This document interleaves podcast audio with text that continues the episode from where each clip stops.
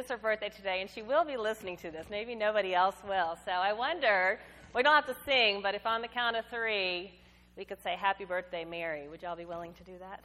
Okay. One, two, three. Happy birthday, Mom. Very nice. Thank you. But I do encourage you to listen to the podcast sometimes too. If you're at the river one week and you miss it, or if you have to work, or just go on there and you can listen to the sermons. Our scripture for today is from Philippians 4 6 through 7, one of my favorite go to passages. Do not worry about anything, but in everything, by prayer and supplication with thanksgiving, let your requests be made known to God. And the peace of God, which surpasses all understanding, will guard your hearts and your minds in Christ Jesus. Let's pray. Oh, holy God, we are grateful to be here and worship, to read your holy word.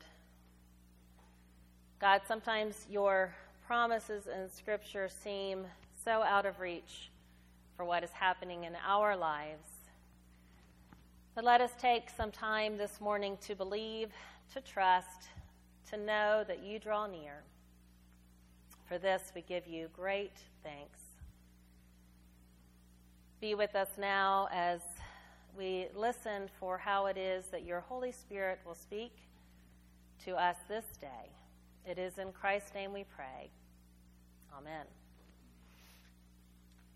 So, we have been, for the last um, month or so, preaching and teaching on the Holy Spirit and what does, who is the Holy Spirit? What does the Holy Spirit mean? And as I was thinking about this sermon and the Holy Spirit, what came to me was help, I need somebody.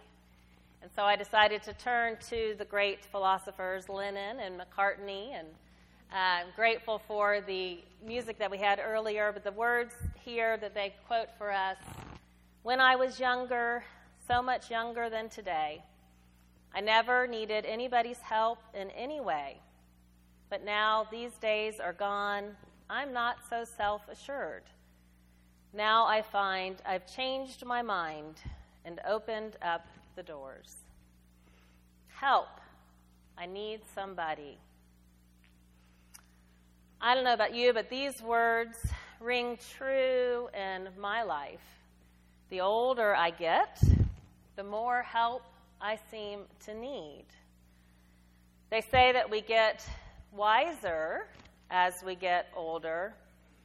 And I believe I'm learning that with wisdom, we realize that more and more of our life is out of our control, that we are powerless over so much. This insight comes to some people in what's known as a foxhole prayer. Is that a term you've heard before? A foxhole prayer. There's an old saying that there are no atheists in foxholes. A foxhole is a pit that is dug in war to get cover from enemy fire. So imagine you've hastily dug out enough of the ground to shield yourself from bullets that are whizzing by just barely over you. What a terrifying thing to imagine. And so the saying goes that in that situation, there is literally nothing to do but pray. God, help me. God, let me live another day, another hour, another minute.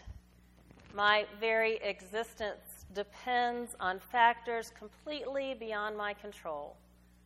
I can't phone a friend. I can't rely on my education or my money or my status or my morality. No thing can save me. Help. I need somebody. The term foxhole prayer is usually used pejoratively as a put down, that you're just praying to save your own skin. God, get me out of this, and I promise, I promise I'll do good then if you do get out of that situation, you promptly forget about that promise.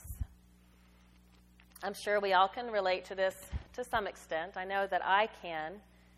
But I want to suggest another way of looking at the foxhole prayer as one of the most profound, connected, and authentic ways that we can exist. Listen to this true account from one man's experience.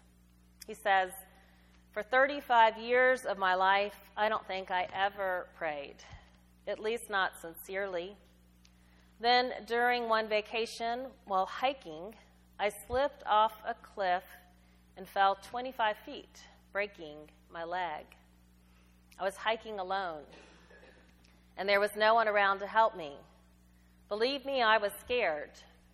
After being angry at myself for hiking alone, I lay there helpless and started to cry to myself.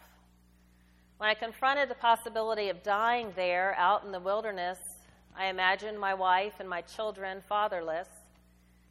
God, God, God, I caught myself saying made me wonder did I actually believe there was a God, or was it just the thing to say in such a predicament? I said to myself, atheist or no atheist, if there was ever a time to pray, this is it. So I did. Within minutes, I was crying to God, begging Him to forgive me and to save me from a horrible death. Where did this prayer come from? It felt as if a door had opened, allowing years of pent up religious fervor to escape. I made promises, of course. Did I think a miracle was going to happen? I don't think so, but I certainly hoped for one. The interesting thing was, I didn't feel so cold anymore. I didn't even feel so afraid of dying. Even the pain seemed bearable now and I had an eerie sense of calm I never experienced before. What I really noticed was how I didn't feel alone. Everything around me seemed to be keeping me company. I was at peace with the world around me.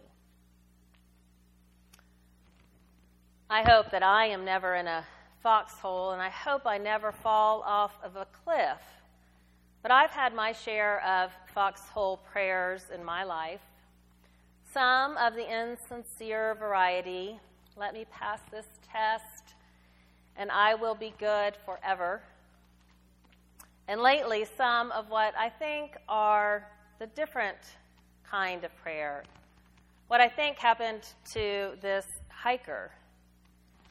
Most of the time, we have a sense of control about things around us. I mean, when I'm driving in my car and going through an intersection, I usually don't pray that no one T bones me. I have the very reasonable confidence that the signal is working correctly, that the crossing traffic has a red light while I have a green light, and that the other drivers will obey this red light. Or when I'm swallowing a pill from a prescription bottle, I don't usually pray that the pill I'm swallowing, the medicine I was prescribed, I have very reasonable confidence that the pharmacist at CVS put the correct pills in the bottle. And so it goes on, different examples in that way. There is a sense of order in human civilization most of the time, and at least for upper middle class folks in Richmond's West End, like myself. But even the most fortunate among us will encounter situations that make us realize the limits of our control. And we seem to experience or perhaps recognize these more and more as we grow, as we get older, or at least I have. I tend to be a bit of a control freak. I feel like I'm confessing this every time I'm preaching, but I tend to still be a bit of a control freak. I like to have a plan, and I like to follow through with it. And this has its place in the world, but things ha- began to happen in my life, things that weren't going along with my plan, and I didn't like it one bit. It was causing me anxiety and depression and discouragement and resentment. The re- reality of life was not conforming to my expectations. So, like a sensible person, I doubled down and tried to control it with everything that I had, being unhappy while doing that. I was like someone stuck in a traffic jam who, rather than accepting traffic is bad, or maybe looking for an alternate route, instead choosing to get furious with the traffic, honking and yelling, and feeling my blood pressure rise at the wrongness, the injustice, the irrationality of this traffic. How dare these cars be moving so slowly when I have someplace to be? So you might guess this approach doesn't work out so well. Finally, after much grief in my life and many gray hairs, although you can't see them because I go to Mango Salon, but I still need a little control. I stopped this madness. I accepted that I was powerless over these situations. And I turned to God in kind of a foxhole type of prayer God, help. I need somebody. And kind of like that man who broke his leg falling while hiking, things started to get better. The situations didn't work out like I thought they should have necessarily. But I felt more peaceful, more connected, more authentic. And I think that's because while in a foxhole, we're face to face with what's real and important in life. We live in the moment. To use another example, if you're out for a walk in the woods and then suddenly you find yourself face to face with a big bear, you're probably not thinking, hmm, am I really saving enough for retirement? Now, of course, I'm not saying you shouldn't worry about saving for retirement or getting good grades so that you can get a good job. God gave us brains capable of advanced thinking that serves us very well, much of the time making life better. But these same advanced brains can also make us miserable if we lose sight of the fact that we are not ultimately in control. God is. It's so easy for us, for me at least, to lose sight of this, especially when things are going well. Rabbi Pinchas Winston writes in order to feel God's presence, one has to have a certain level of spiritual sensitivity and receptibility. Below that level of sensitivity, God can be beaming down on a person, but he or she won't feel him or notice him. Tragedy instantly creates spiritual sensitivity. Suffering is humbling or eye opening. Prosperity can create the illusion that everything goes the way we want it to go and makes many ask, So, who needs God? Now, I don't want to suggest that if you want to experience God, you must suffer, because I don't think that's true. It is true that we all suffer at some point. And we can benefit from that suffering. We can use that suffering as a way to connect with our Maker, as a way to connect with God. There are many ways that we can nurture our spiritual sensitivity, no matter what our life situation happens to be. And the Apostle Paul, in our reading for today, sums it up one of the best ways that I know, which basically is don't worry, pray. He says, Do not worry about anything, but in everything, by prayer and supplication with thanksgiving, let your requests be made known to God. Help. I need somebody. And the peace of God, which surpasses all understanding, will guard your hearts and your minds in Christ Jesus. It's so simple, and yet so seemingly tough. Don't worry, pray. Pray with supplication. Ask for something humbly and sincerely. Pray with thanksgiving. Thank you, God, that I am standing here today in good health, especially since I know that good health is not a given in this world. And when I'm not in good health, dear God, please help me, I pray, for healing. This is something that we can do every day, every hour, even every moment. Sometimes I don't think we spend enough time in the church in our sermons in our prayers in our preaching pointing to the reality, the promise of Scripture that each new day, God offers us grace.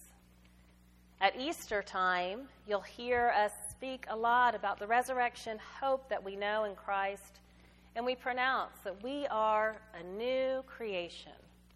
We are a new creation in Christ Jesus. The old is gone, the new appears. I am grateful for the suffering and the challenges that I have had that have reminded me that I don't have to wait till Easter to know that I'm a new creation, but every single day, even some days, every single moment, that I get to be reminded that in Christ the old is gone and the new appears, recognizing that I am a child of God who loves me dearly. To begin each new day asking for help, starting with a fresh new slate. This is the good news of the gospel that Christ came that we would have life and have it to the full. That in the midst of our world and the spinning and all that is happening, that we can turn and say, Help, I need somebody, and God is right there. And we can do that again and again and again and not feel like, oh gosh, I didn't get that, you know, last hour. Here I am again. God's patience and endurance for us is incredible. So I offer us this day to remember and to know of God's love that is always accessible and available. Let us pray. God, we thank you that we can ask you for help and that you draw near. Lord, remind us that we are your children and that your patience and that your love for us is outstanding, is always available. We thank you, O oh God. We pray this prayer in Jesus' name. Amen.